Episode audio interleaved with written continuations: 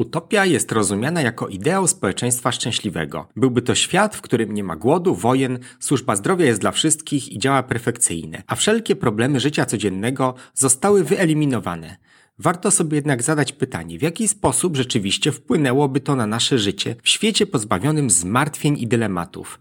Odpowiedź na to pytanie postanowił znaleźć John Colquhoun, tworząc Mysią Utopię. Posłuchajcie w tym odcinku Wszystko Wszędzie, jak idealny świat zawalił się po czterech latach funkcjonowania. Czy ludzkość też skazana jest na zagładę? Dowiedz się więcej. Bądź ciekawy.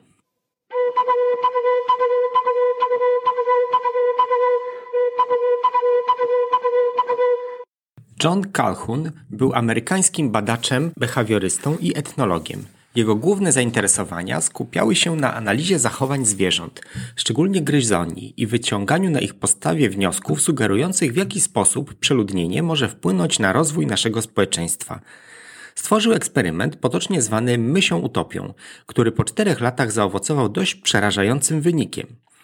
Pierwsze eksperymenty na myszach John Calhoun zaczął przeprowadzać w 1947 roku.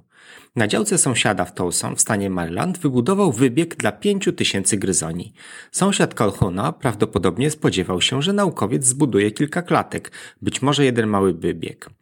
Jaki musiał być zdziwiony, kiedy zobaczył, że Calhoun stworzył dziesięcioarową zagrodę, którą nazwał Mysim Miastem. W swoistym mieście naukowiec umieścił pięć ciężarnych samic. Choć naukowiec spodziewał się gwałtownego wzrostu populacji gryzoni, to jednak nie nastąpiło. Podczas dwuletnich badań populacja ustabilizowała się na poziomie 150 osobników, nigdy zaś nie przekroczyła 200. Calhoun zauważył to, że kolonia podzieliła się na mniejsze odrębne grupy, liczące nie więcej niż 12 osobników. Zaintrygowany tymi wynikami, Calhoun postanowił kontynuować pracę z gryzoniami. Kulminacją jego badań był eksperyment Universe 25, Wszechświat 25, to on przyniósł Calhunowi sławę. Badanie było zrealizowane z wielkim rozmachem. Calhun stworzył złożone, a zarazem w pełni kontrolowane środowisko dla życia gryzoni. Było to pomieszczenie w kształcie kwadratu o bokach 2,7 na 2,7 metra, podzielone na cztery oddzielne, ale połączone ze sobą zagrody. Wszechświat 25 otaczało 16 tuneli prowadzących do pożywienia, wody i różnych nor. W sumie było tam 256 pokoików i w każdym z nich mogło przebywać do 15 myszy. Klatka została wyposażona w nieograniczony dostęp do pożywienia, wody oraz materiałów, z których gryzonie mogły budować gniazda w specjalnych boksach. Temperaturę utrzymywano na stałym poziomie 20 stopni. Myszom nie groziło żadne niebezpieczeństwo ze strony drapieżników, miały zapewnioną ciągłą kontrolę weterynaryjną, szczególnie pod kątem ochrony populacji przed chorobami zakaźnymi. Myszy mogły poruszać się po siedlisku dowolnie. Przez cały czas trwania eksperymentu zagroda utrzymywana była w czystości. Jedynym ograniczeniem dla gryzoni była przestrzeń fizyczna, która mogła pomieścić maksymalnie 3840 osobników. Doświadczenie rozpoczęło się w lipcu 1968 roku. Wtedy Colhun umieścił w 8 osobników w idealnym świecie, 4 samiczki i 4 samców. Myszy początkowo miały problem z przystosowaniem się do nowego środowiska i do siebie nawzajem. Sytuacja uległa jednak stopniowo stabilizacji w miarę dokonywania się podziału terytorialnego i budowy gniazd. Etap ten zakończył się w 104 dniu eksperymentu wraz z przyjściem na świat pierwszego potomstwa urodzonego już w utopii.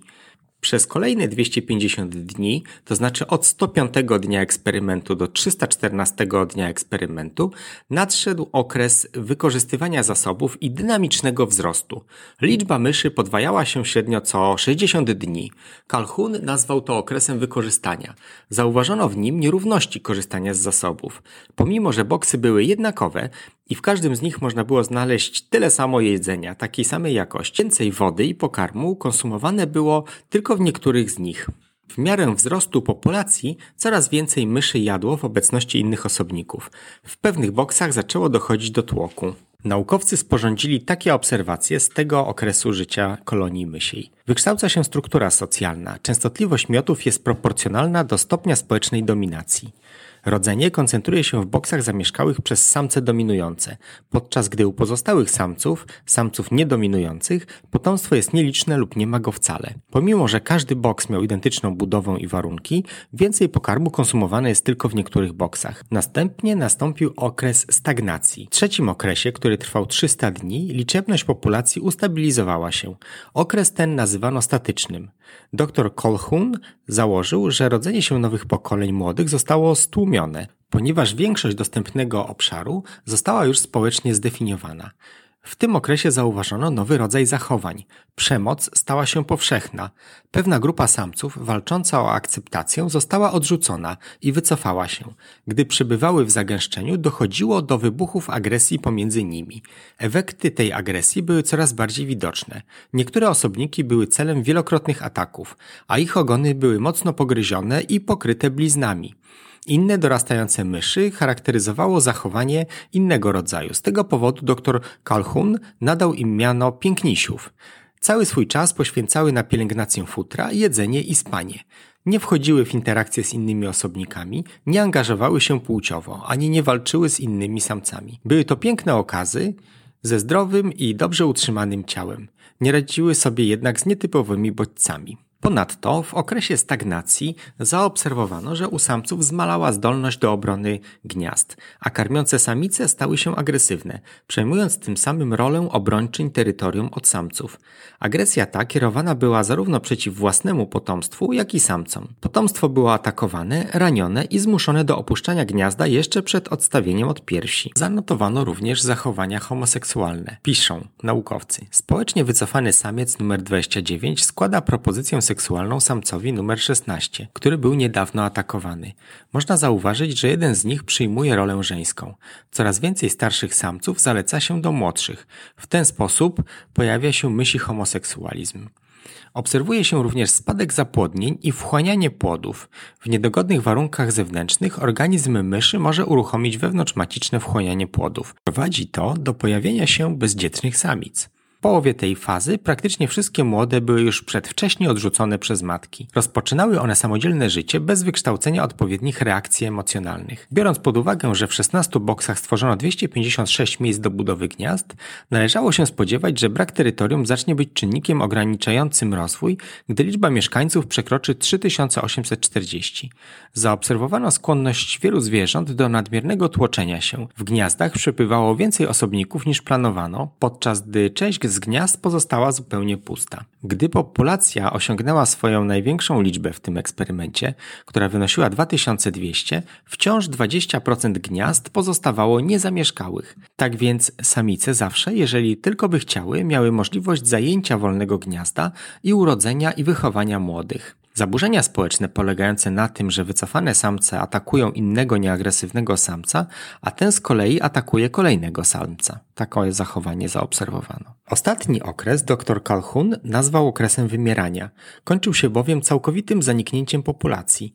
Pomimo, że obszar zaprojektowano tak, by pomieścił ponad 3000 myszy, spadek liczebności populacji rozpoczął się już, gdy ona liczyła 2200 osobników. Wraz z przejściem z okresu równowagi do okresu wymierania, każde interakcje między osobnikami stawały się coraz bardziej słabsze, pomimo tego, że wszystkie zwierzęta tłoczyły się coraz bliżej siebie w niektórych tylko boksach. Dr Calhoun wyciągnął z tego wniosek, że myszy nie potrafią sobie skutecznie radzić z tak wielką liczbą kontaktów. Przemoc wzrosła do tego stopnia, że wszystkie myszy miały pogryzione ogony, a naukowcy zaodnotowali szczegółowo takie obserwacje z tego okresu. W 560 dniu od zasiedlenia zakończył się wzrost populacji. Przypadki zachodzenia w ciążę stawały się coraz rzadsze, a nieliczne rodzone młode nie przeżywały. Do ostatniego poczęcia doszło w 920 dniu. Męskimi odpowiednikami bezdzietnych samic były samce pięknisie, nie zalecające się do samic i nie walczące. Ich repertuar zachowań sprowadzał się wyłącznie do jedzenia, picia, spania i czyszczenia futra. Populacja utraciła zdolność do reprodukcji. Ostatni tysiąc myszy nigdy nie nauczył się ani nie wykształcił odpowiednich dla reprodukcji zachowań społecznych. Nieznajoma im była agresja niezbędna do ochrony gniazd i potomstwa. Nie angażowały się w żadne inne działania poza dbaniem o siebie. W 1588 dniu ostatnia mysz zmarła bezpotomnie. Po czterech latach i czterech miesiącach eksperyment zakończył się całkowitą zagładą populacji, która miała wszelkie środki do życia i rozmnażania się. W 1972 roku inny naukowiec, dr Hasley Martsen, pobrał kilka myszy w połowie fazy D eksperymentu Colhouna i umieścił je w nowych warunkach, w populacji o bardzo niskim stopniu zagęszczenia. Wszystkie pobrane osobniki wykazały prawie całkowitą utratę zdolności do rozwijania tej populacji, jak również do angażowania się w jakiekolwiek zachowania rozrodcze. Dla zwierzęcia, tak prostego jak mysz, najbardziej złożone zachowania obejmują powiązane ze sobą elementy zalotów, matczynej opieki, obrony terytorialnej oraz hierarchicznej wewnętrznej i międzygrupowej organizacji społecznej. Jak wykazały powyższe badania, wszyscy członkowie populacji zestarzeją się i ostatecznie umrą bezpotomnie. Gatunek wymrze. Badanie potwierdziło ponurą hipotezę opartą zresztą na wcześniejszych badaniach przeprowadzonych na szczurze norweskim w małych środowiskach. Zbyt duże zagęszczenie populacji powoduje załamanie funkcji społecznych, to z kolei nieuchronnie prowadzi do kryzysu przyrostu naturalnego, wzrostu agresji, a ostatecznie wyginięcia całej populacji. Jeżeli podobał Ci się dzisiejszy podcast, zostaw nam suba, czyli subskrypcję i pozostańcie ciekawi. Jutro następna porcja wiedzy.